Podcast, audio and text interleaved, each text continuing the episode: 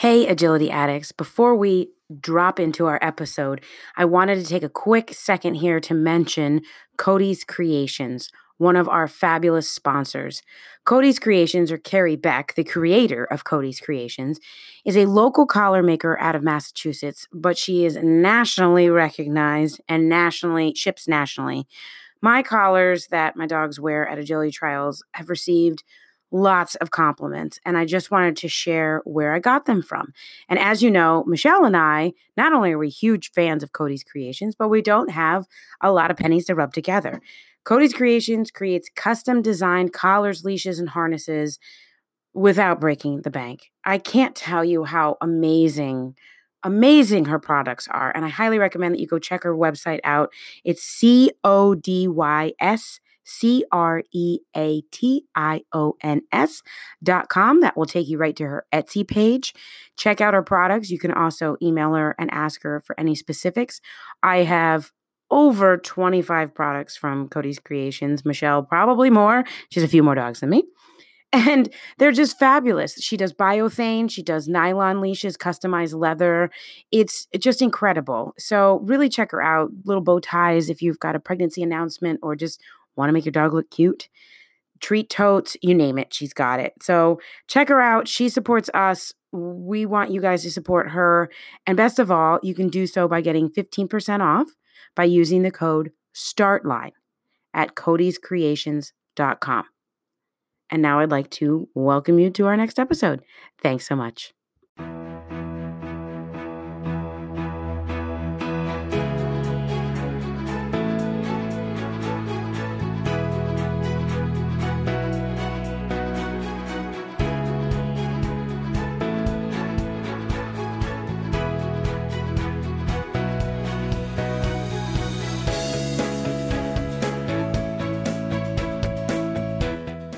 Are you ready?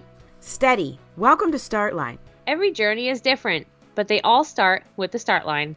We're here to edutain you about the world of dog agility. The sport has changed rapidly in just the few years we have been a part of it. Join us as we discuss our journeys, share our successes, laughs, and failures.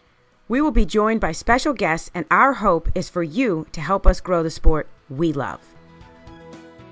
Episode 25. Go. Hey guys, it's Kara and Michelle. And we are here tonight, continuing on our judges interview series, with a double whammy judge and AKC rep, Arlene Spooner.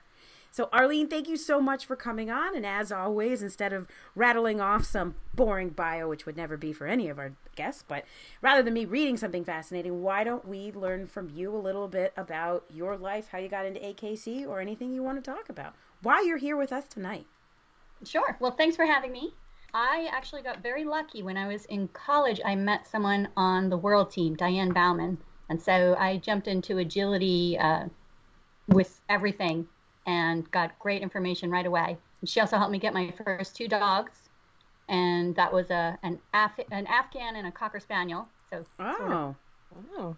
random choices. And um, they were both rescues and very different from each other. So I just learned a ton right away just from uh, their issues and difficulties and and then of course learning the sport myself and i grew up with briards so even though i have what seems like an eclectic mix you'll notice none of them have beards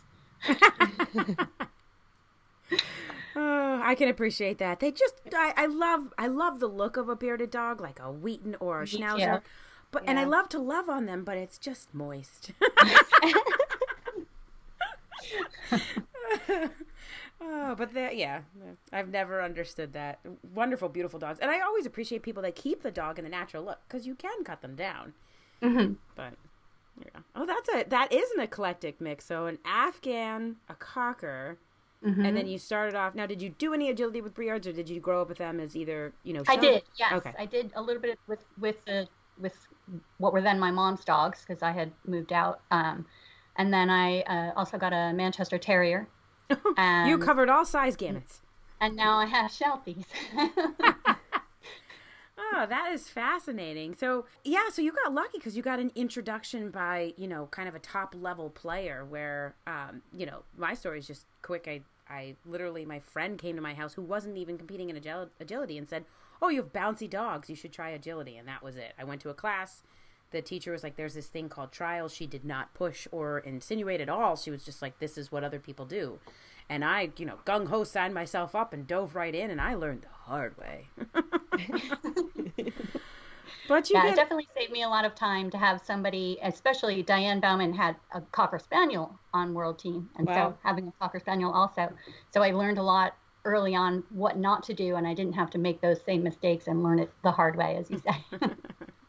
yeah. So what? So did you ever try out for World Team, or kind of talk us through your journey? You meet Diane, and you you get exposed, and you play around. But what ha- what happens from there? Well, I was I was still finishing up college, but I decided that I wanted to be an instructor. And so she helped me. She, I sat in on a lot of her classes and lessons and um, learned that way. And she helped kind of get me into the field. And so that's that's how I got into agility, right right off the bat, just like that. So. All right, and then you know, talk us through the progression because you didn't just get into agility. There's people that have been in agility for 30 years and they're just exhibitors, but you have gone from you know novice A exhibitor all the way through up until representative. So how'd you get there? Yes. well, it's you know it's been I don't know 20 years, so it took a while, but um, the competing was a natural thing for me. I've I've always been into sports, and so um, my the Briards growing up were more um, conformation, and a little obedience, and we had not even heard of agility. And so um, once I found out there was a sport you could do where you're running around instead of sorry, but prancing along. We're um, we've both done conformation. No apologies needed.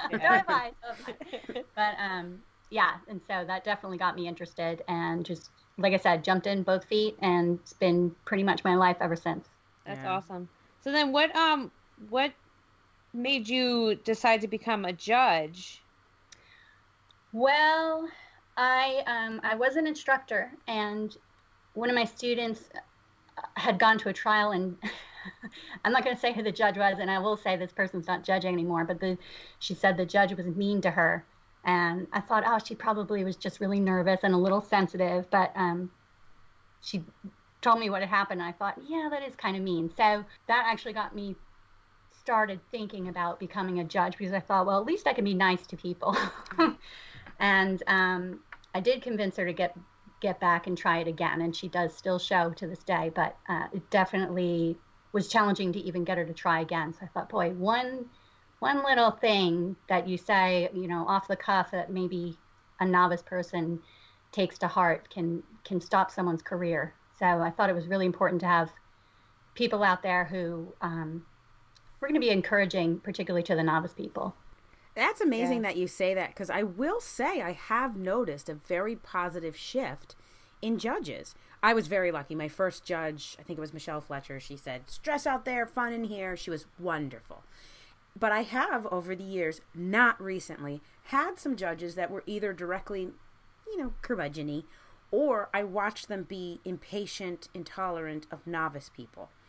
Mm-hmm. Uh, none of them that I've seen, you know, one last one I just you know retired. So I, I will say that that did seem to exist when I first started, and I I am very happy to say that that is gone. But yeah, it's that's a awesome reason for you to get into it because you really can you know turn people off of the sport being a novice person there's so many things that can turn you off your nerves alone there's a point where it can become unfun you know yes. when i was yeah. going through my weave pole problems agility at some points became unfun it was not fun anymore and when you're a novice, there's also different trials, and I've I've traveled various regions have different feelings to them, socio sociological feelings, and even up here where we trial in the Northeast, even a different secretary can have a different tr- feel to a trial.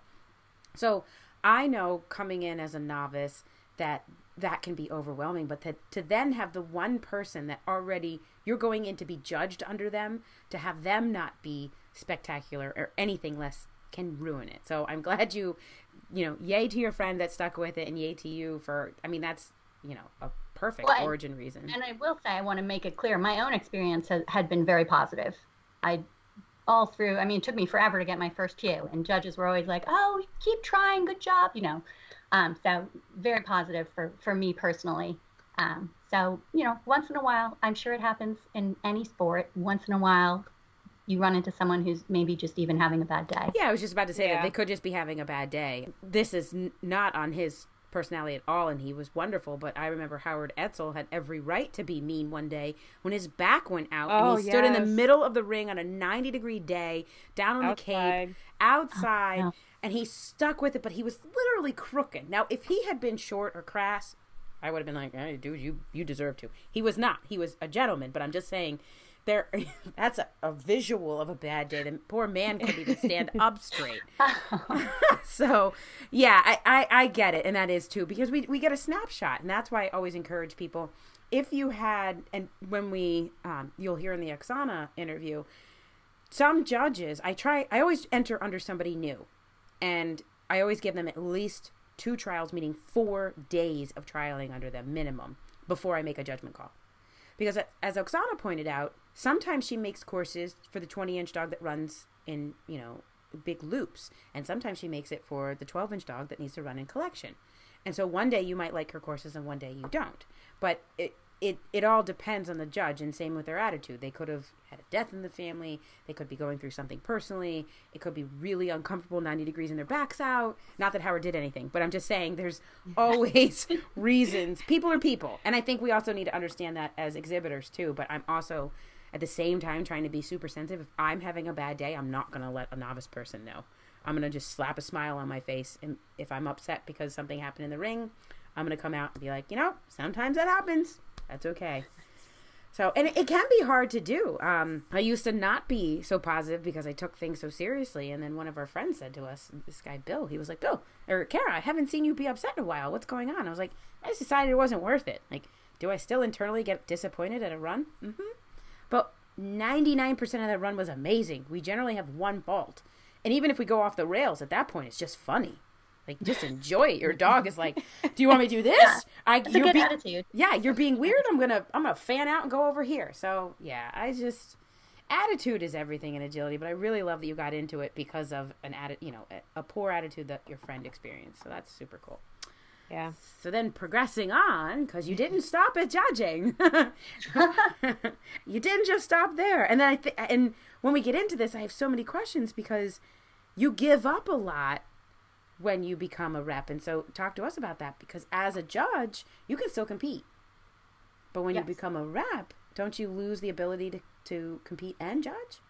Correct. Yeah, Yeah. in AKC. So, um, yeah, it was kind of a surprise to me, to be honest with you. I got a phone call sort of out of the blue, but the the rep that I had been replacing, who had just retired, was uh, Rich McIntosh, and he's he's from my area. He was from my area at the time, and we were in the same club. Um, so I uh, got a call from Carrie, and she brought up rapping and asked me to consider it. And at the time, I had just retired one of my dog, my main competitive dog. And to be honest, also, I mean, I I have two kids, two young kids, and so a a steadier job than self-employment was uh, was definitely something I had to consider. And it's been it's been I mean, it can be tough at times, but overall, it's been a good experience, and I've definitely learned a lot um, because you travel all over the country and see different styles, different breeds. Obviously, AKC has the most variety of dogs who actually compete, and so I really enjoy that aspect of it. But even just seeing how people handle things differently, you can take the same course, plop it in a different area of the country, and get a completely different result. And that to me, that's interesting. Yeah, that is really interesting. And then and you get to see and know, as a rep, you are looking at courses that judges are submitting to you. So I guess we we were talking to some of the other judges about how um how long an average course takes to create. How much time do you dedicate looking at these courses and approving them and going through them? Because I imagine that that takes a lot of time as much as you know creating them does. It it does take a lot of time. It also depends on. Um, I have some judges I've been working with for for a while, and so we're sort of in a rhythm. I know what what type of um, what type of course they're looking to create, and so that helps me. If something is a little bit off, I can make a, a suggestion that I think that will fit their style. And as far as the time, it really depends depends on the building. I mean, you can have a nice open 100 by 100, no poles, and that's great, and that usually goes fast. Or you can have, you know, a 15 pole building, which we always talk about that one, um, where you're just constantly tweaking something because the dog is running into a pole almost no matter what you do. So the num- the time that it takes is just really really varies. Yeah, I think there's so much behind the scenes that we don't realize goes on just to get in and we've touched upon this kind of with everybody we've interviewed so far. There's the behind the scenes prep that the judge does and then we mm-hmm. touch a little bit about and this is whole other episodes we could have trial prep that the chair does you know the the club. And then even before that a lot of times the trial chair or group of people wanting to have an, a, a trial has to go to the board if they're not on the board. It's like mine when i got into this at first i was overwhelmed but I'm a doer and so I really want trials to happen and you have to join clubs in order for trials to happen and you have to be active and you have to do all these things. So there's this putting the trial together from the exhibitor side and then there's the putting the trial together from the judge's rep side. It's just I love it. It's like coming together with this you know these masterpieces and we've I know we've all complained, you know, oh this club didn't put on a good club blah blah blah blah blah. But now that I know the inner workings the fact that it still came together and ran, we should just be appreciative of. Speaking of which, so many things can go wrong. Like Arlene, I think the first time I really got to know you, because whenever a rep shows up, we're all like, "Oh, a rep's here." Okay, all puppies out of the building. You know, like everybody's like best behavior. And so what? What? When I realized that, oh, well, representatives are there to make sure everything's safe and happy and fun. You did that for us. I was trial chair. Jack Caldasso was the judge, and our trial secretary secretary didn't show up on time. And you're like, okay, we can we had choices. We can either continue to sit here and wait because we know they're coming, or we can get the ball rolling. And you started to handwrite out scribe sheets. We start. We just first off appreciation for the secretary because you learn how much they do and how prevalent they are. But you you not only helped us get things going, you cheered up everybody. And I think by that that was one of the days that Michelle and I for the first time started running each other's dogs and just made I mean, we made the day fun. Yeah. And you took, I was stressed out. I think it was my first time chairing.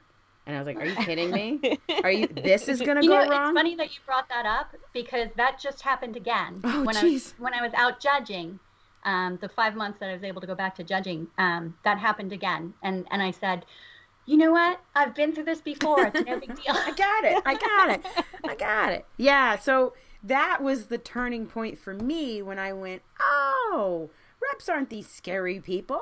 They're these mm-hmm. wonderful, helpful people that have done all these jobs. They've done everything that we've done exhibitors, bar setters, judges. Well, maybe not secretary, but you know how that goes. And so you took a bad situation and made it a whole lot better. And that was the day that I was like, I love Arlene. She's the best. thank you. Well, thank you for saying that. well, thank you. And then I was, you know, I know COVID caused turmoil, but I was excited that you were for you know selfishly that you were able to get back to judging and then we were able to judge under you and then girl your fast course in new york i was wondering if you were going to bring that oh of course i'm bringing that up i got that map that night and i i turned to my husband i was like what what it it was fascinating i actually I, I want to try i want another judge to do it again because i want to do it again i want another go at it because i didn't get an attempt at it because we all know what happened to debbie when she got outside her her brain exploded. Um, so we didn't actually get to attempt it due to fault of handling. I'm a that's a one time I won't blame my dog. She went cuckoo for cocoa puffs. well, if I remember, that trial was supposed to be inside right? Right. Get moved outside. Yeah. So I I actually love outdoor trials. We never do well. I'm not. It takes us four or five outdoor trials because you know we have total of six a year for us to get a queue. But I just love the camaraderie. It was safe. It was COVID. It was nice. We had yeah. pop up tents. That one. That one was very well run. Yeah. That it was, was uh, Albany. Um, Gre- Greenwich. Greenwich. Well, I think they call yes. it Greenwich because I mean Albany Obedience Club. Oh yes, yes, Oh yes. yeah, yep. Yeah, that was yeah, lovely. That, that fast actually I, I saw the map the night before and i was like oh no and it was because, a jump to a one eight like one... yeah you had to rear cross away from you yes and yes. i i was i i was thinking to myself if i was running riley it would be no big deal because she actually i we thrive on rear crosses. But then of course I was running serious and that the next day, and I was like, oh, this one's gonna test us. And I don't think I don't think we've got that one, but it was a nice test because not for nothing, I feel like we've been doing a lot of fast lately because we've had a lot of like double trials, game trials, and all of that, which is great. But a lot of the fast sends have been very similar. It's Jump, like tunnel, jump, jump. tunnel, jump, Jump, wrap, jump. Jump, Yeah. tunnel, jump. and it was nice and to see a challenge like that. Mm-hmm. And I think how many dogs actually got that? Well, we know Noreen did. I Yeah, know. I was gonna say it. Noreen. I remember Noreen got was the first one to get it, but I I've never. That's nothing to do with being a rep. I've never sent out easy. If it's excellent master, it should be difficult. Yeah. But I also, when I was starting out, was I did AKC, but I also did a lot of the old school NADAC, and there's a lot of distance in that. So that's just something that I sort of grew up on, so to speak. And so my sends tend to be I think fair for all heights, but definitely challenging. It was fair. It was. It's one of Yeah. those. If you fall on a day that your dog has that skill, I actually felt like Debbie had the skill, but I had to get creative about getting it because you had the line kind of going to infinity, but it did cut in a smidgen. And so I felt like I could actually V set her and follow the line, pull her out, and then say, get out, jump. Meaning, don't take the one closest to us, take the one out there. Of course, my dog was in non cooperative mode that day.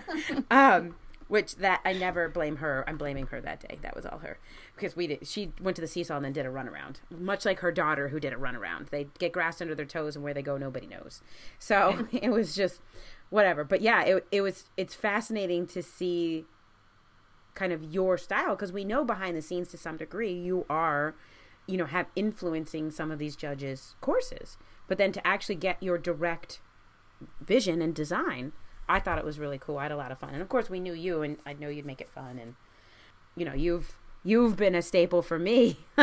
Just at invitationals alone. Because you're a familiar face. It's like oh there's arlene. She saved my butt as i was a trial chair and had nobody to secretary. And oh look there's a familiar face. I'm nervous as can be. I have to go to finals? What do you mean i can't wear these floral hideous pants? What do you mean i have to wear black pants? And you're like i'll help get you black pants.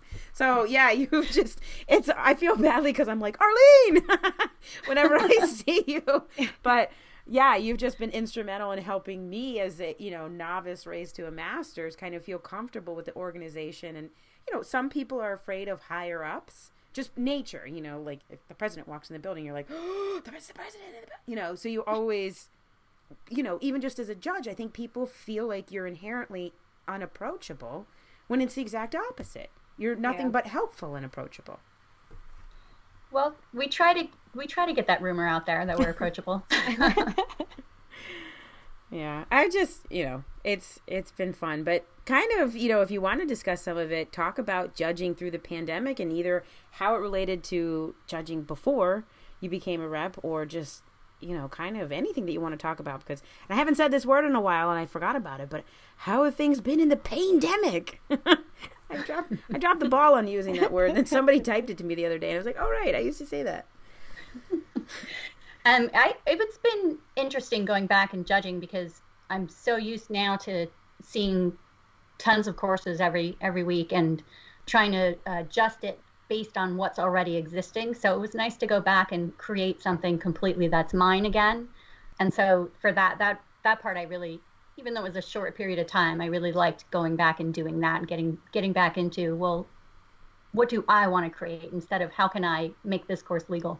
So, and I think that that's something that's maybe people don't know about reps. We we aren't we aren't really supposed to require our judges to change courses based on something we like, um, and that's also why we don't have regions that we cover. We don't want our judges or our area of the country to be overly influenced by one single person's opinion hmm, makes and sense. even if I feel like my opinion is right, someone else might not think so. And so I think that's that's part of what makes AKC such a great organization. There's so much variety in courses. So whatever it is your dog does well, you're going to see it on a course at some point.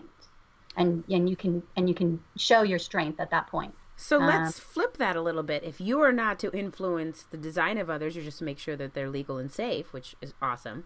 have you during the time of being a rep and then coming back to being judges were you influenced by anybody's design I think I'm always influenced by other people's designs. I think it's just a natural thing that if you love the sport, you're going to see a course that you that you think, "Oh, wow, that's cool that they came up with that," and you want to use it. you want to put it in, use it in a different way, put it in a different section of the course. But I mean, there's only so many things you can do with 20 obstacles. So, yeah, there's a lot of there's a lot of reusing someone else's idea in one section of the course. Um, and I definitely have a lot of judges. I, I review a lot of my judges that I think come up with great ideas that I'm like, oh, I wish I'd thought of that in the five months that I was designing for myself. yeah, that's awesome. And you know, it's it's it's fascinating because I had I figured that reps had a region. I didn't realize that the judges were kind of spread like kind of sporadic. So like how many judges do you oversee courses for? Well, it's a little bit more now than it used to be. We're short staffed. I was up to 76 at one point, wow. which is which is a lot. Yeah. Um, but it, it used to be about 40. Okay. Yeah, I was thinking like 30. I 30 popped in my head. I thought that was reasonable because you've got to figure out the time and how many judges can judge on a weekend and different. Wow. Yeah, wow. wow.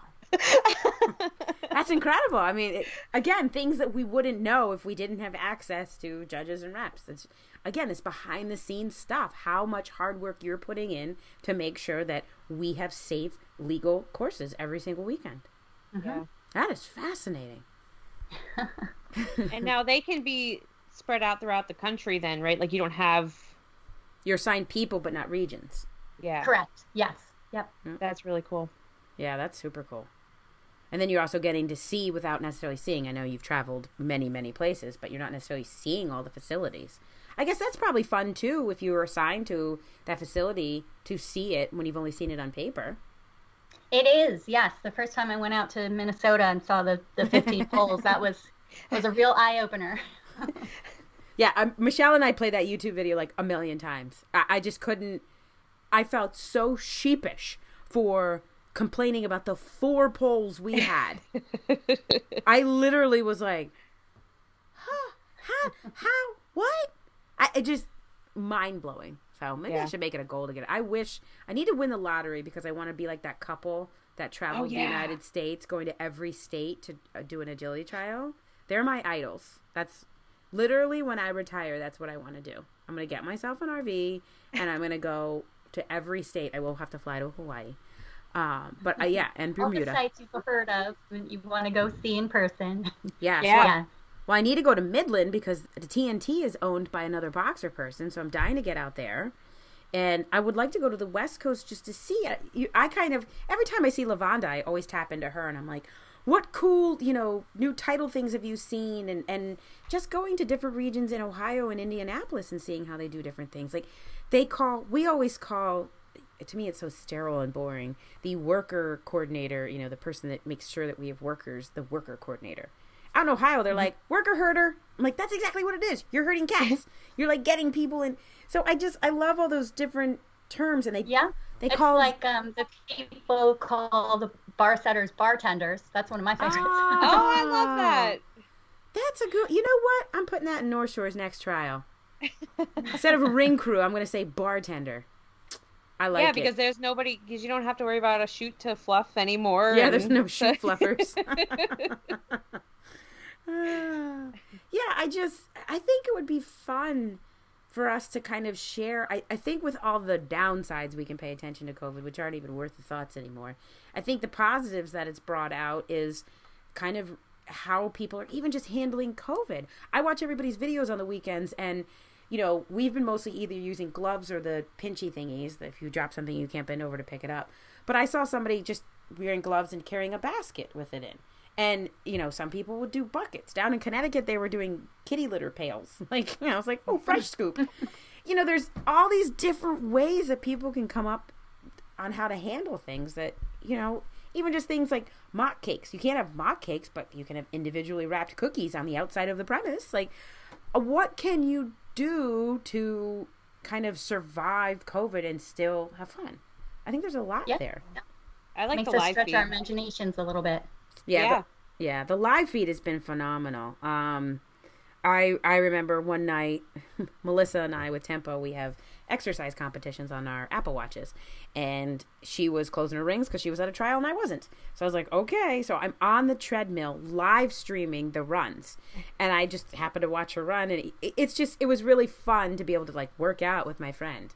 So yeah, I I think I think there's a ton of good that came from COVID. Obviously, none of us would want to have it again ever, but I think it shows the versatility and the survivability and the addictability of agility. Yeah. Um, when there were no trials, I was fine staying home, no problem. Cool, not not you know, but we all know the struggle I went through with invitationals. Um, family's still not talking to me, so Oh my gosh. yeah, it's, and I, I Boxer Nationals are coming up in May, and there's my parents live 12 minutes from Pinnacle Dog Sports in Ohio. So I talked to my husband today. I was like, do I either go to Palmyra and stay there with strain, you know, stay in a hotel, or do I go to Ohio and hope that my family's talking to me by then? He's like, go to Ohio. So worst case, I just get a hotel and I don't stay with my family. But yeah, it's it's crazy. It's crazy. So I yeah, I don't know. I just I, and you're in such a unique position because we go into shutdown. You know, AKC had layoffs. Then it's like, okay, now we can have trials. You can go judge. You get to judge, and then it's like, okay, things are starting to get back to normal. Come back as a rep. It's just They did let me. They did let me um, finish the trials that I'd already committed to, which I thought was nice because I didn't want to leave those people. I mean, you've been a Yeah. trial chair. You know what it would be like if a month before your trial, the judge was like, "Yeah, sorry, I can't make it." So um, they did let me finish up those trials. But again, So, the that was- AKC again talking about fluidity and being kind of um, not compli- Adaptable? Ada- thank you, adaptable. Great word there. It's a whole episode on that. The AKC was really awesome about okay, they got rid of the you can't trial under the same judge rule to get a title because that's so unfair for the novice people. The what was the day you had a hundred? What was the rule about how many The days? distance, three, 30 days. 30 days yeah that you could ju- that they could judge because it's like Mm-hmm. oh hey zach. Oh hey zach. Oh hey zach. Um, which works out you know we're down judges because there's still very and respectable judges that don't feel comfortable trialing covid. I don't know if i'd feel comfortable jumping on a plane right now. So y- you know i drive And even some I drive clubs, anywhere.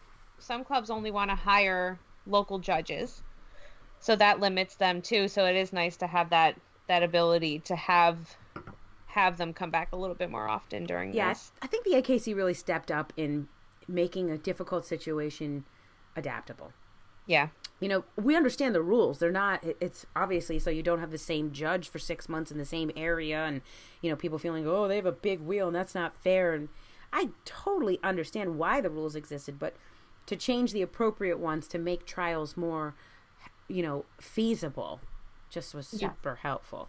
Yeah, Other other organizations were literally just we you know we can't so we're gonna do at home stuff which again works for them. That's completely fine. I, again each organization each person each exhibitor they all found creative ways to kind of deal with this. So but i was very pleased with the akc just i've been thrilled with how things have been handled. So and i know it's hard too because you have different rules in different states.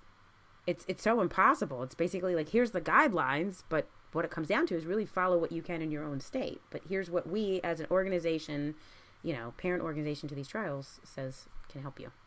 Yeah, Yeah. And then all the adjustments too that were made for invitationals, for nationals, the requirements, and doing all of that to allow people to not feel like you know because if there was one part of the country that wasn't able to trial when another part of the country was allowed to then it you know you kind of look at it like okay well they're allowed to trial so they're going to get their requirements done i can't you know so they were really good about that as well and then transferring over you know your qualifications for nationals from perry last year to tulsa this year so i thought that was really good too Yeah, well, hopefully we won't have to make any more changes, but we're going to review it again, obviously, in uh, I think it was July. We're going to review it again um, to see if it was still realistic based on how trials ran or didn't run. Um, but seems with the vaccine rollout that most trials are going to be able to run. We hope. So we'll see.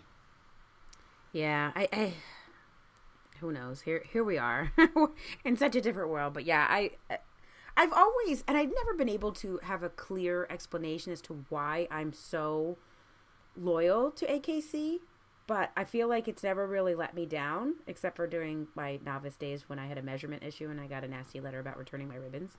Um, Oh no. no, I mean, every, I know a lot of people have been through that. It's not a nasty letter. It's like the form fitted letter that's like, please return. Blah. It's, I get it. But when you're, I got one of those ones for moving my dog up too early. I Yeah. thought I had a title, I didn't, and I got the I got the nastogram. Yes, yes. and it's not really a nasty gram, but when you're already stressed out and you're trying to figure out the AKC and you get this letter saying to return your ribbons, you're like, what? First off, I didn't earn any. Second off, no. But yeah, I, I, I've always, and I've tried UKI and we've, you know, learned about USDAA and, and, and not that I would never do the other organizations, but I'm proud to have AKC recognized breeds and they're technically, for lack of a better term, off breeds. You know, I don't run, no offense, Arlene, a Sheltie, a Pomeranian, you know, a Papillon, or a Border Collie. And so I feel like I am recognized for my achievements, oftentimes more by the AKC than our parent club. That's a discussion for another day. But I'm proud. I, I feel like you guys, particularly Invitational, make a big deal about us working so hard with our particular breed, and you celebrate that. yeah. Well, and it should be celebrated. It's again the thing that makes AKC very unique. And even when the invitationals had um, foreign judges, um, Mhm. The comment was oh, almost always every single year the foreign judge would say, "I had no idea so many breeds could do agility." And the the breeds that you would never think of out there, you know, the Frenchies of the world, um, Yeah. that they were just shocked that they could get out there and do it and do it well, um, Yeah. because they're looking at the top the top of the breed. So uh, just kind of, it's hard to forget that if you do AKC all the time, but it is a very unique uh, organization in that way. Yeah, that's like Oksana said that a white dog, a Saint Bernard, made it as a white dog at nationals, and that means they were one position away from making it into finals. my first, I think it was my, I think it was the first invitationals. A Great Dane was in the finals. Oh wow! wow. Yeah, that was pretty awesome. Uh, I didn't, don't think I had even seen a Great Dane compete, and that dog was just really good. Yeah, Yeah, I'm hoping I can get to invitations one day. do love I do love that that AKC TV has it streaming and that you can watch. 'Cause I think actually when you were saying Briard, I think there was a a Briard that I watched at invitationals this year that was like impressively fast. Like you just wouldn't think about a Briard being as Yeah, fast yeah. as this one was, and I can't. I think I'm pretty sure it was. Yeah, there's a Tawny. Um, I'm not going to come up with her name, but who, who does very well. Good athletic dog, and not you know a, not not too big. Um, Yeah. a nice size. So yeah, it's, it's a lot of fun. Even now as a rep, I mean, I, obviously I go every year. I have to, but um, it's still it's still a lot of fun to look up in the ring and see some breed that you just haven't seen in at least several months. And and again, I'm fortunate I get to go around the country, so I do tend to see more breeds, but it's still it's still a unique experience to see that at the invitationals. Yeah. What's your favorite or most memorable breed or run out of everywhere you've been? What's one or two that just stick out? You're like, oh, I'll never forget that run. Of of breeds that I've run, No, a breed. Well, it could be breeds that you've run or runs that you've watched. well, um, the Great Dane, obviously. yeah, the yeah, one you yeah. There's a, I want to say it's a Frenchie and um, Carmen, Carmen maybe. That sounds familiar. somewhere in the north years. Was running a, a few years ago maybe and that dog was really fun to watch yeah i can't think of i can't think of any really No, that's all right. I just put you on like the spot because I was just I was just curious. but it's always fun i also you know they, they used to have a show in boston Yeah, the expo center. i want to say in december and it was a one ring and uh, four days and that show i used to bring all of my dogs to that show because it was just a fun fun event they brought in sod and that used to be like my thing. They had an announcer and every time i came into the ring and with the only afghan in the trial and with the only cocker spaniel with the only briard in the trial with the only manchester in the trial. And so even just from the early stages of, of my agility career i've always found the off breeds as they as they call them just fascinating to see why aren't more people interested in this breed because i just saw that dog run and he was awesome. And it's just it's you know it's interesting to see what people can do when they have a breed that they love and they just understand the best way to get the best out of that dog. Yeah, that's like I think the the most memorable like off breed for me has got to be Valor, the uh, Saluki yes. Empress. Oh, that's a great example. Yeah. Yeah. What they could do was amazing. Amazing. Absolutely amazing. And he was the first Saluki ever to re- to receive a MACH. Mm-hmm. The first Saluki to receive a POC as well. I think he's still the highest number of MACHs, right? Because mm-hmm. I think there's another one that just recently earned a MACH. But it was incredible to see them and what they were able to achieve together. Mm-hmm. So it is fascinating to see. And I think there's a Borzoi out there, Whimsy. Yeah. Yes. Right? That's yeah. that's doing it as well. So definitely seeing those off breeds is awesome. Those two the the 2020 NAC that got canceled, they would have been the first of their breed at a national. Wow. Wow, that's amazing. So, so it is that kind of thing where you see somebody really take a breed that people don't think of as um, either trainable or athletic or whatever it is that they that they feel like oh why would you why would you pick that breed for agility? And then you see them in the ring and they are just doing great. Mm-hmm. um, that that's exciting. That's fun to see. Yeah. Well on that note i think we should just take a quick break to hear from our sponsors. Hey agility addicts I have a really cool sponsor to tell you guys about that I actually went after. Walter recently got his MACH. Well, I know, surprising.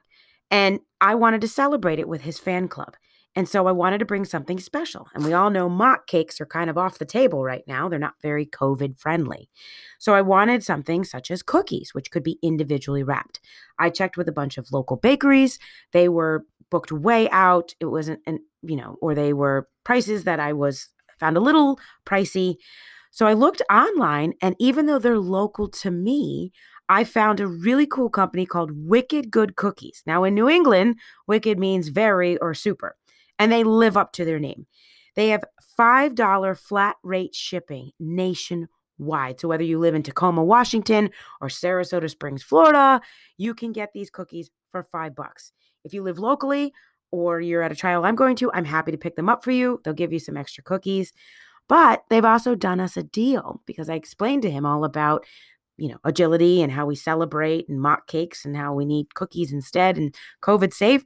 And for 15% off using the discount code STARTLINE, Wicked Good Cookies is honoring our discount, which is super cool. So please go check out wickedgoodcookies.com. You can also get them if you're local to New England through DoorDash, Grubhub. They're just in Boylston, Mass. 15% off your order. They can put anything you want on picture wise. These are great for kids going back to school. It's also wonderful for weddings, birthdays. You can't be there, you can send a box of cookies. But more specific to agility for your championships or even just a great title or just, hey, let's make agility fun again. Check out Wicked Good Cookies and use a discount code STARTLINE to save 15% today. And we're back. All right, so we've talked about different places that you've seen for course building, different I mean, we've talked a little bit about poles and different difficulties with course design around those. Um, how about let's talk a little bit about exhibitors and clubs in general, something that you wish they would know.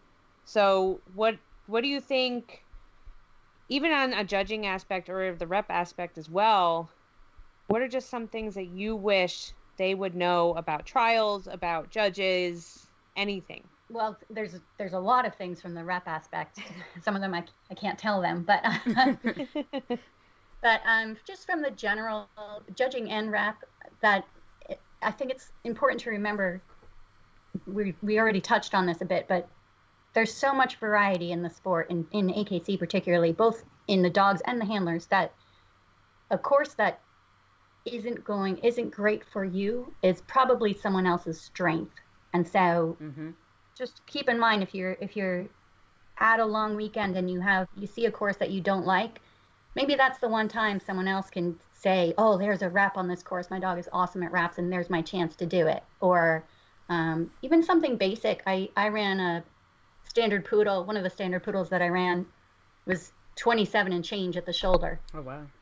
So if I went to a weekend and all the jumpers runs had two 20 foot tunnels in a C shape. I, man, that was tough to see that every day because he had to really get down and poodles are so straight in the front. And um, so for me, for that particular dog, that that wasn't the ideal. But in the meantime, I also ran a Parson Russell Terrier, and hey, put put 20 tunnels out there. She would have loved it.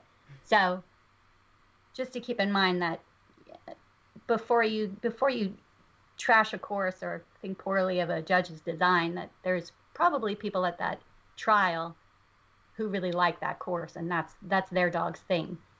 Yeah, that's great. I think that's an important message to to get out because I think people are so critical and quick to judge on courses, and I think they don't they don't always think about the flip side of that.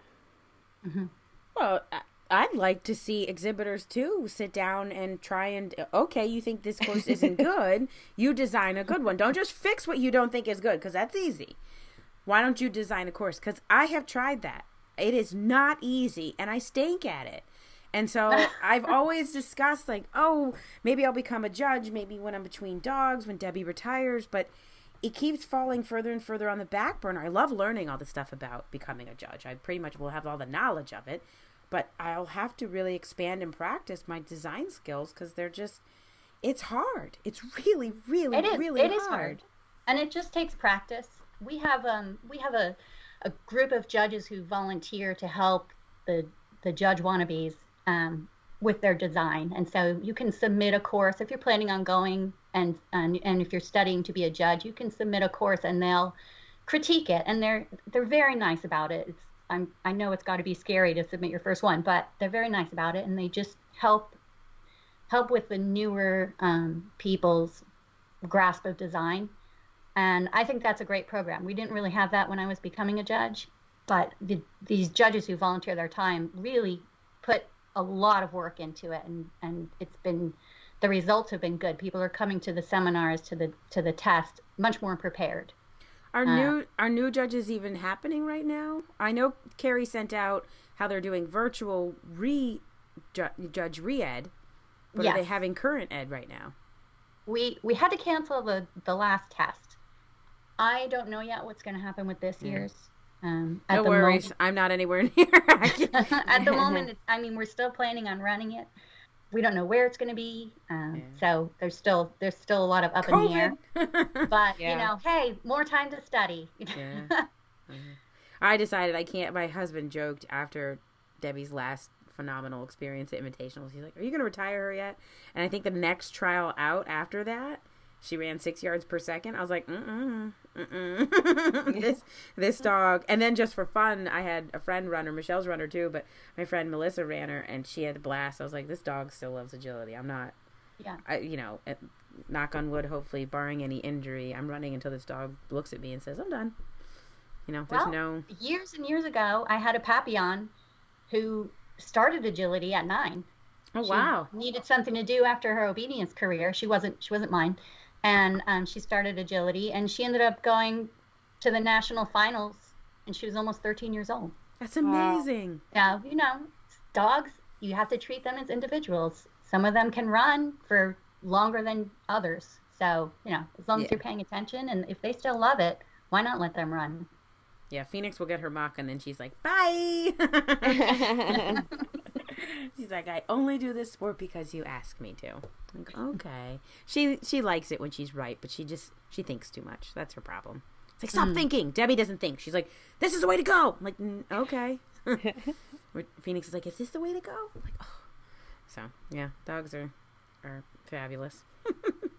they all teach us something different. they really do. They really, really do. All right, we have a few more questions, but a lot of these are like super judgy, like judges' gifts and stuff like that. I don't think we need to talk about that unless you want to talk about it. This is kind of fascinating, but what is the best judge's gift you've ever received?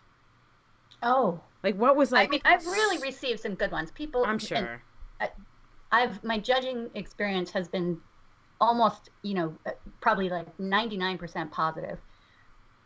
But I was at I was judging in Colorado years ago, and um, they had a this is going to sound so silly. They had a thermos for my coffee, and the day went long, and uh, I don't know, four o'clock in the afternoon or something. I thought I'm going to have some more of this coffee, and it was still hot. And I said to the woman, "This thermos is the most amazing thermos I've ever seen." and she ran out and got me that type of thermos and added it to my judge's gift. And oh. I still, I don't even remember the, I don't remember what the original gift was. I think it might have been a gift card, but the, I, the thermos appeared, and I was like, oh my god, I was so excited. Do you still have and the thermos? Ah, yeah. yeah I still use it and it's still like incredible. Coffee stays hot for I don't know ten hours or something like that. Wow. Yeah, it's fun, so. useful things like that.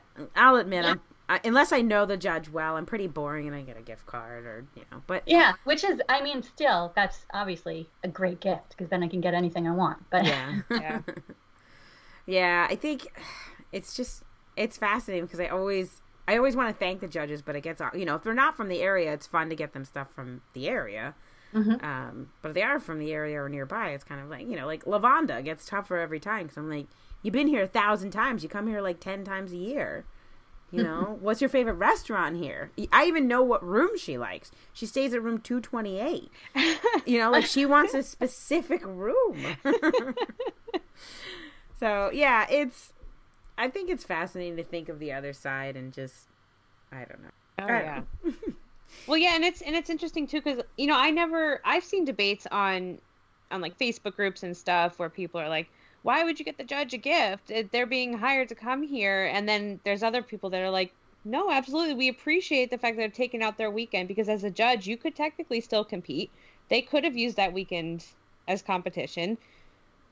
And they're on their feet all day. They're watching all of these runs. You know, they've put so much time and effort into the course design. It's more than just being hired to go for the weekend to go and do this and then you know and then you get clubs that'll take them out to dinner and then you get the, all the gifts and you know we try our best with the clubs that that i'm a part of we try our best to show that appreciation to the judges and make sure that they they're aware of that well when i first joined one of my clubs i found out from other clubs that you gave judges gifts and they this new the club that I joined that was old school wasn't giving judges gifts. And so I was like, guys, come on. Like you give judges your conformation club, you're doing agility trials. You give judges hospitality and gifts for conformation. Why is this any they were like awestruck. They're like, Really?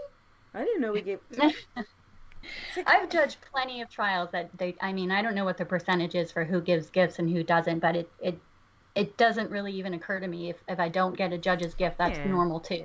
I get um, that. But maybe, you know, also maybe I don't get a gift, but they've been stocking my judges table with chocolate all weekend and hey, that's yeah. good too. well, that's like at invitationals, I don't really have like I can't just buy all of you all gifts, but every time I see you, Steve, Carrie, and anybody else, particularly this year, I walked by Carrie's table a couple times. She pulled her glasses down. She's like, did I answer your question? I was like, I didn't have one. and then I was like, oh, I usually have questions. Um, and Steve, I actually have a funny story about him. He did me a solid. Noreen didn't get to go, but she wanted her shirt and she had defaulted to the large, forgot to order her double XL. So Steve brings me in and he's like, "Here's the double XL." You know, like he's pulling out all these shirts and he's doing me this big favor while this entire event's going on. He's taking time out to get a shirt. And Carrie at Westminster, my dog Debbie always gives me kisses beforehand, and she knocked my because I always wear pearl earrings with a little clear background backings. She knocks my earring out. I find the earring and, and I'm like, oh, I'll just put it in my pocket. And Carrie's like, what are you looking for? I was like, the backing. She bends down in the middle of this hoopla and she's like, "Oh, here it is." Like you guys are superheroes, and you with your like, "I'll get you black pants," and then I, you're basically my finals go-to person because this year I did not believe I made finals. I couldn't fathom it. I was like, "There's no way." We dropped a bar, even though I ran her. I mean, I ran her hard to get oh those those last I was few so seconds. excited. I mean, I was so excited that I called you Debbie. Oh, I know. I love that. I come out of the ring. She's like, Debbie over as here. As soon as I said it, I'm like, oh. Everybody does it. My own instructor, Chrissy McNamara, who's also an AKC judge, called me Deb for years. And in a way, that actually works to my advantage because you're called by your dog's call name. So if you're in a conversation and you're kind of subconsciously not paying attention, and you might hear a familiar name, but if you hear your name, Debbie has essentially become my name. So I'm completely fine with it. I think it's adorable. Um, I have no problem. You know, if I named her like Buttercup, I'd be like, "What?" It's weird to be calling me Buttercup. But yeah, I yeah, no, it's funny. Everybody does it. But uh, one thing I did learn that I didn't know is that the camera is on you when you're in the hot seat. I'm like adjusting my bra, pulling up my pants. People are texting me, making fun of me in a joking way. But my friend's like, "What? What's wrong with your bra and your pants? You wearing Spanx under there?" And I was like, "Oh no," because the first year I sat in the hot seat for just one round. It was and it was so cute. Arlene comes over to tell you you're up. I'm like, "I know, I know. I watched. I'm out." and this year I'm like, "Am I still here?" And you're like, "Wait, wait, wait. Am I still here? Wait, wait, wait." So I I love that. But it, yeah, it's you're my invitationals like good luck charm, feel good, like keep me grounded. yeah. You're the one I can go up to and be like, "Does the screen right? Does it really say that I'm in finals cuz I don't believe it." so yeah, and uh, I'll always know to wear black pants. Always, always, always. But I won't I actually have a thing now where I won't wear black pants the day uh, that finals day because I don't want to jinx myself. I feel like I need As long to as you have them to change into. I have them. To, I brought them with me, but I even brought them with me and, and left them spread in. the word because you're not the only one who's done that. But I left them in the car, um, so that it wasn't. You know, I didn't want to be presumptuous. So I had actually made a COVID test because my friends had gotten into finals and I knew I'd be there. So I was like, oh, I'll go because the convention center was having COVID testing, and I got on my phone and I scheduled a COVID test, and then they're like, um, you might want to check the board. I was like, oh. And I didn't believe them. And I was like, Arlene. And you're like, yep, you're on the list. Okay. Give me my shirt. so I love invitationals. I'm so, but back to the whole judges' gifts. I'm so appreciative for you guys at invitationals, particularly this year. You could see it. I know it was stressful. You did not put that on us at all. But I know how stressful it was getting there, being there. I know at some points you guys were short staffed it was chaos because we all knew what was going on but didn't know what was going on it was wonderful i felt safer there than i felt anywhere else like it was just really really good so thank you. Always you and steve and carrie and everybody else behind the scenes. There's gobs of people. Even when you go to get the ribbon everybody's just so cheerful and yeah it's yes, we call that the happy place. Every time we're having a bad day, we're like, we're going to go volunteer at the ribbon table for a while. Cheer us up. Well, the ribbon table's fun because I totally forgot about the sporting and working awards. So you go up and scan your thing, and it's like it's like playing the lotto. I know, there's so much stuff. It's hard to even keep track of for us. yeah, I was going for the bread pie, but Walter, not his fault, but his his contacts and I don't get along, and I did not support them. And Gail Gail did right, but she called them like an obstacle behind, and I was like. For you know, if you live on that second, you're like, oh, "Did we make?" You knew he was out. You're like, "There's no way she didn't see that." But then you're like, and then her hands went up, and I just crumbled. I was like, Oh. oh. so that's when you make an error and you hope that you got away with it, and you totally didn't. But he did me proud, but I would have loved to have won the bread pie on him. So that's a goal for next year. I'm gonna Yeah. I'm gonna attempt that. Why not? Because he's ho hum at trials here, but invitationals. Oh, he was so. I've never seen him do weave poles that fast. I've never. He was placed 12th after the first day. For him, I was stoked. There's an excitement, even without the crowd, there's still a, a special Right. excitement. There was a Mhm. much smaller. Mu- there was like no crowd this year, and still Debbie was like on point. She was oof. That bar drop was me. So yeah, it's I don't know, but Michelle, you've got to go to invite. You have to go to invitationals. You can run Walter. I want to. you can so run bad. Walter. It's so it's so so so phenomenal. It is by far the best event ever. It's you know Laura and I always joke about how it's better than our wedding day. It, it is. It is, and my husband's fine with that. It, you and that's I so want to. a tribute to Arlene and the crew because you guys make it that that much fun. And it's the little things, the bags, the coming into the I know it's Eukanuba, but coming into the sea of pink and just all the special little things that you guys do. Yeah, I love it. I love it. yeah, I just have to hope that Sirius can be the number one preferred this year. Well, It's a far stretch, but we'll see. We'll see what the boy can do. keep trialing. You know, I'm very supportive that way. I'll keep joining. I apparently keep joining clubs, and they're like, "You want a chair? Sure. You want to be on the board? Sure."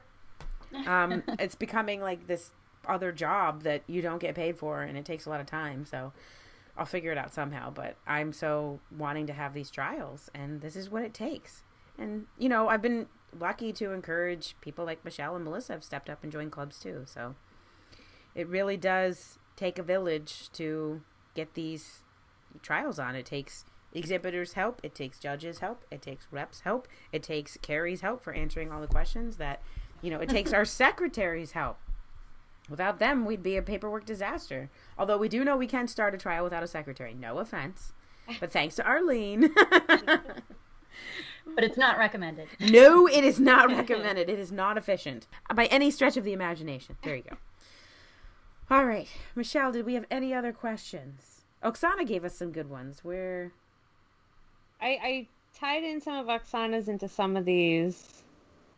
Oh yeah, so she she had actually Oksana was a, an absolute wealth a hoot of topics and things to discuss. She we we had so much fun with her. So she was one of the things she had come up with and totally giving Oksana credit for this one was who hired you for your very first assignment as a judge? Oh, yes. Oh, hmm. You know, actually, that is an interesting question because my very first assignment was a substitute judge. Oh. Um, I think it was Pam O'Day had gotten injured, and Clyde Clausen was judging the other ring, and I and I was brand new, and um, so I took. I think he took her courses, and I took his courses, and I did the novice open, and he did her excellent courses. So that was my first one. And I want to say it was Princeton Dog Training Club. Um, I think Janet Budzinski was involved somehow. So I'm, I'm pretty sure that was the club. Um, and it was a great experience. Just, you know, really nice group of people. And of course, local. So I, I knew most everybody. So that made it well, I guess in some ways, some some judges don't like to know who they're judging, but yeah, um, yeah. me, I thought it was I thought it was fun. Yep, so that was my first one. That's awesome. Yeah. Yeah, I thought that was a great question. Yeah, yeah, and I think Oksana's other one was uh, the best judge's gift that that they've received. That was one of hers. she was she was amazing because we had a great interview, and then she kept emailing us back with, "You should ask this question. You should ask this question." And it just I love it because you know it's all about sharing. Like I said, even if you volunteer, you only get a snippet of the because the judge is busy. You only get a snippet of their time, and even less of a rep. Less. You know, you're there. You were there because Jack Caldasso was judging invitationals that year. And so they they send out the reps, yeah. I think, for six months or whatever. So, yeah, it's it's so rare that we get to see the people behind the scenes, but we don't really get to talk that much to the people. So, yeah, I'm sure it's fun for you to get out a little bit behind the behind the maps. well, that's just one one other question I have. What other? So we know, and this is just assumptions and what we've been told we know that part of your job as an AKC rep is to approve and and um, you know check over maps, and occasionally, based on circumstances, go out to the site to either look over a provisional judge or if a judge is judging a big event. But what are some other responsibilities that we might not be aware of of an AKC rep? Well, under normal circumstance circumstances, we would be going out um, two to three times a month. So we go out quite a lot. Oh, wow. Mm. Um, but now we're February. I went out once. Um, so just because of the difficulties with travel right now, um, yeah. that and and again, short staff. But um, we normally go out if there's if there's we will go to see a new judge. Obviously, right now is a little bit different some of them are out there on their own, poor things. But uh, for the most part, we go, and it's it's not it's it's for education purposes and and also it's good protection um, to make sure that everybody's behaving and not taking advantage of a new judge. We'll go out to a new site if nobody's been there. We'll go if there's a new club, uh, mm. if there's a club that hasn't been seen in a long time we try to see even experienced judges at least once every two years because the rules do change. And even with going to RIADs, we just want to keep an eye on them and make sure everybody understands new rules and um, or they're keeping up to date with the judge's blog and that type of thing. As far as other stuff right now, with nationals coming up, I am working on the catalog, which is quite a project, and working on the the courses that we're going to use. Rhonda's dealing with merchandise and the e-store and all of that, and she of course designs all the logos for everything that we do. She's so good at it. and um, what else am I doing now? I, just, I have so many projects on my desk. I, you know, of course, I can't come up with what they all are. Um, those are the two the two main ones right now that are, you know, have a imminent deadline. The catalog needs to go this coming week, and uh, obviously the courses need to be ready. yeah.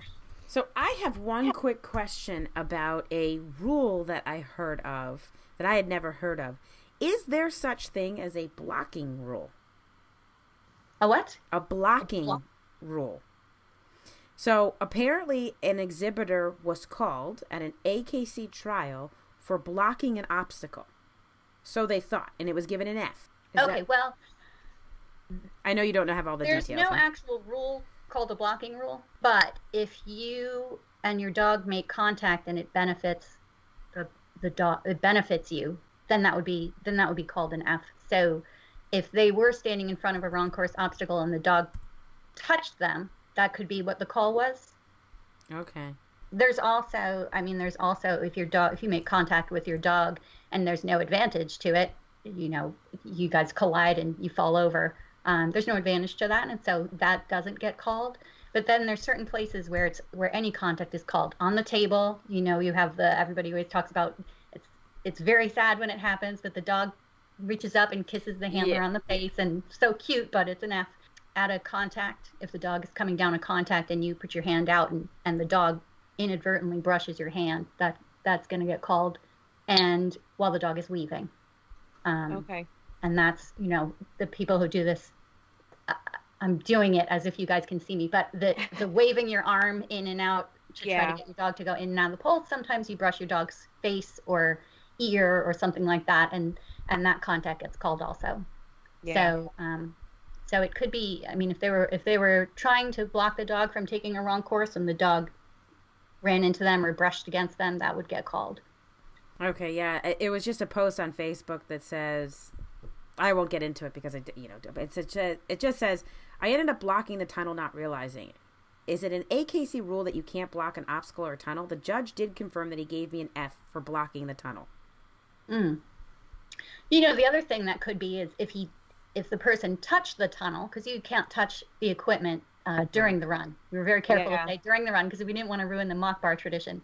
But um, if you know, if he was trying to get in front of it and stepped on it with his foot or something like that, maybe yeah. I don't, you know, obviously. Yeah. I, I know it, we so don't know the details. We don't. know. I was just curious because it was a potential rule I had not heard of. But yeah, that makes sense. Again, we don't he could have thought he was blocking a tunnel. Really, was standing in it, and the judge called the F for that. Yeah. And he yep. went up to the judge and said, "Why'd you call me?" And he said, "Because you were standing in the tunnel." And he thought standing in front of the tunnel. I get it. I mean, we all there's not enough information. This is you know yeah.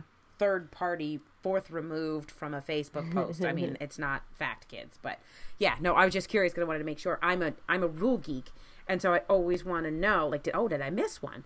Because every so often I'm reminded of one. I know about run out planes, but the way my dog did this I got a refusal for a run out plane, I was like, what? And then when it was described to me, duh, it made total sense. So I'm always eager to learn. So I just wanted to, since I had a rep on the on the line, it was like, oh, okay, let me let me see about this. But yeah, because it didn't make sense to me. And I yeah. of course have the rule book on my phone, and I read through it, and it didn't make sense. mm-hmm. I mean, a lot of it is blocking.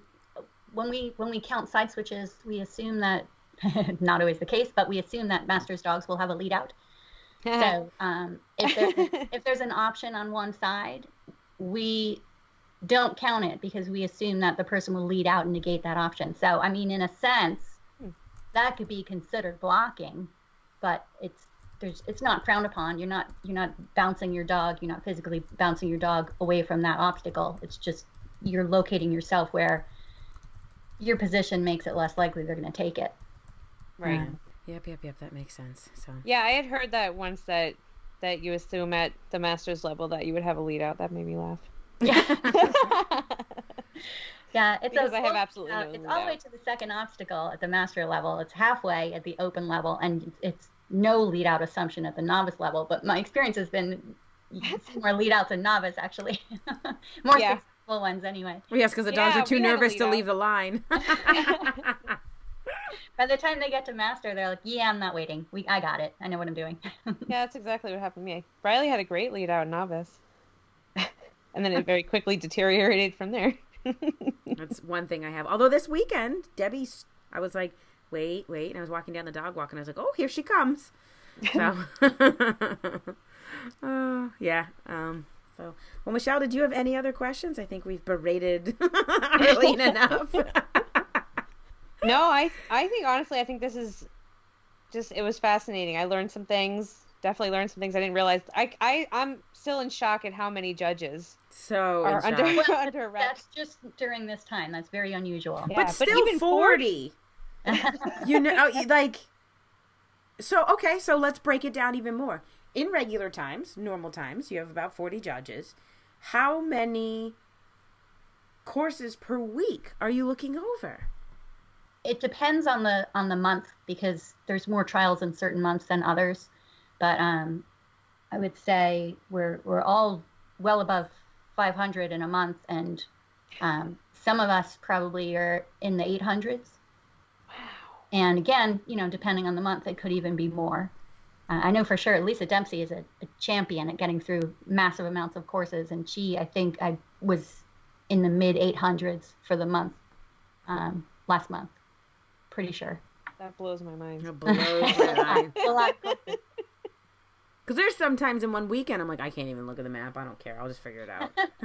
you know there was there was a weekend recently over the summer where we had a time to beat run where the weave poles were forgotten like they weren't on the map and and i'm always in my head i'm like okay but a rep approved this too how could you and then i'm like okay you're looking at 800 courses of course and obviously human error but of course it's something that you can easily well my first question would be did did the changes get made did they add it in did they add did changes get missed because that Mm. happens that happens Oh. a lot um because when you're i mean it's the same thing when you're getting let's say you designed 26 27 courses you're getting them all back and there's little tweaks on some of them and you go through and maybe miss a change um, Oh, i mean yeah. something that major i wouldn't think that would happen but it could you know could happen Well, it's just interesting to correlate it to. I can't self edit. Most people can't. But, you know, at first I was like, this judge had to create the course. Then it, you know, they look over it. They, okay, okay, I'm going to submit it. They submit it. Then it goes to the rep. The rep looks over it.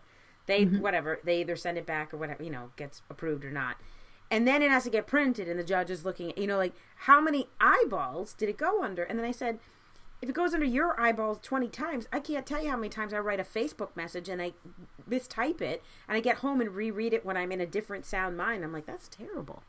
So I I totally get how the judge can miss and even a rep too again because if you're looking at 800 courses a month. yeah Yeah, when But you're designing also i mean when i designed when i when i went back to judging for a bit i had another rep review my stuff even though i am a rep Mhm. um, because you you once you put that many hours into it it looks like what you think it looks like yeah and you can miss stuff really easily just oh, staring at yeah. a screen that long you need you need fresh eyes on it to really make sure you didn't make any mistakes or miss something important Yeah, and Yeah. other than that, in my years of doing agility, the only other thing I saw was a tire got missed. And that to me is pretty minor, but I, I just remember somebody was like in a standard course, they're like, there's no tire. I was like, oh, okay. Because, you know, I don't care. Tire's not an obstacle that I bother with. I just have to remember to say tire instead of tunnel because I seem to mix those two up. My dog has figured it out. She's like, whatever, I know to take this one.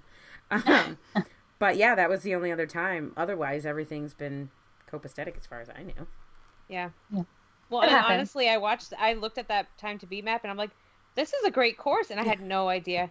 And until like they were course building, they're like, wait, the weave poles aren't here. So and then it's like you just- every yeah, and every single AKC course has the weave poles. It's not like this was speed stakes in UKI or something. One of the things funny. we do when we get to a trial is pick up, you know, look at the course maps and just quick do a quick review. Even though the judge has already seen it, another rep has already seen it, you know, you can never have too many eyes on it. And yeah, sometimes there's something missing. Usually it's minor, you know, they forgot a bar jump or they forgot a panel. So it's easy to fix, but yeah, it happens. yeah, we're human. yeah. Yep. Mm. Well, we're human and we're appreciative. We are so appreciative of you stepping up and being a judge because you allowed us several trials. um, and also being a rep and being behind the scenes and also being my finals go-to person at invitationals. Thank you. Thank you. So I think on that note, we'll let you get back to. I'm sure you have courses and things to do or children to take care of. I have to go finish. Well, it's been a pleasure. Thank you. Thank you for having me on the show. Yeah. yes. Pleasure. Thank you so much, Arlene. All right. Have a good one. Hey, Agility Addicts. As always, please rate, review, subscribe, and support our podcast. You can rate, review, and subscribe on any of the eight platforms that you can find us on, but you can also offer us support in a monthly donation on our anchor.fm page. It's Startline Pod at, at anchor.fm. Anyways, we love it. We want to keep doing this. We have a lot of other judges series, and we want to thank them for coming on. So if you guys can support us, we can support them and keep supporting you guys with this great agility podcast. Thanks. Have a good one.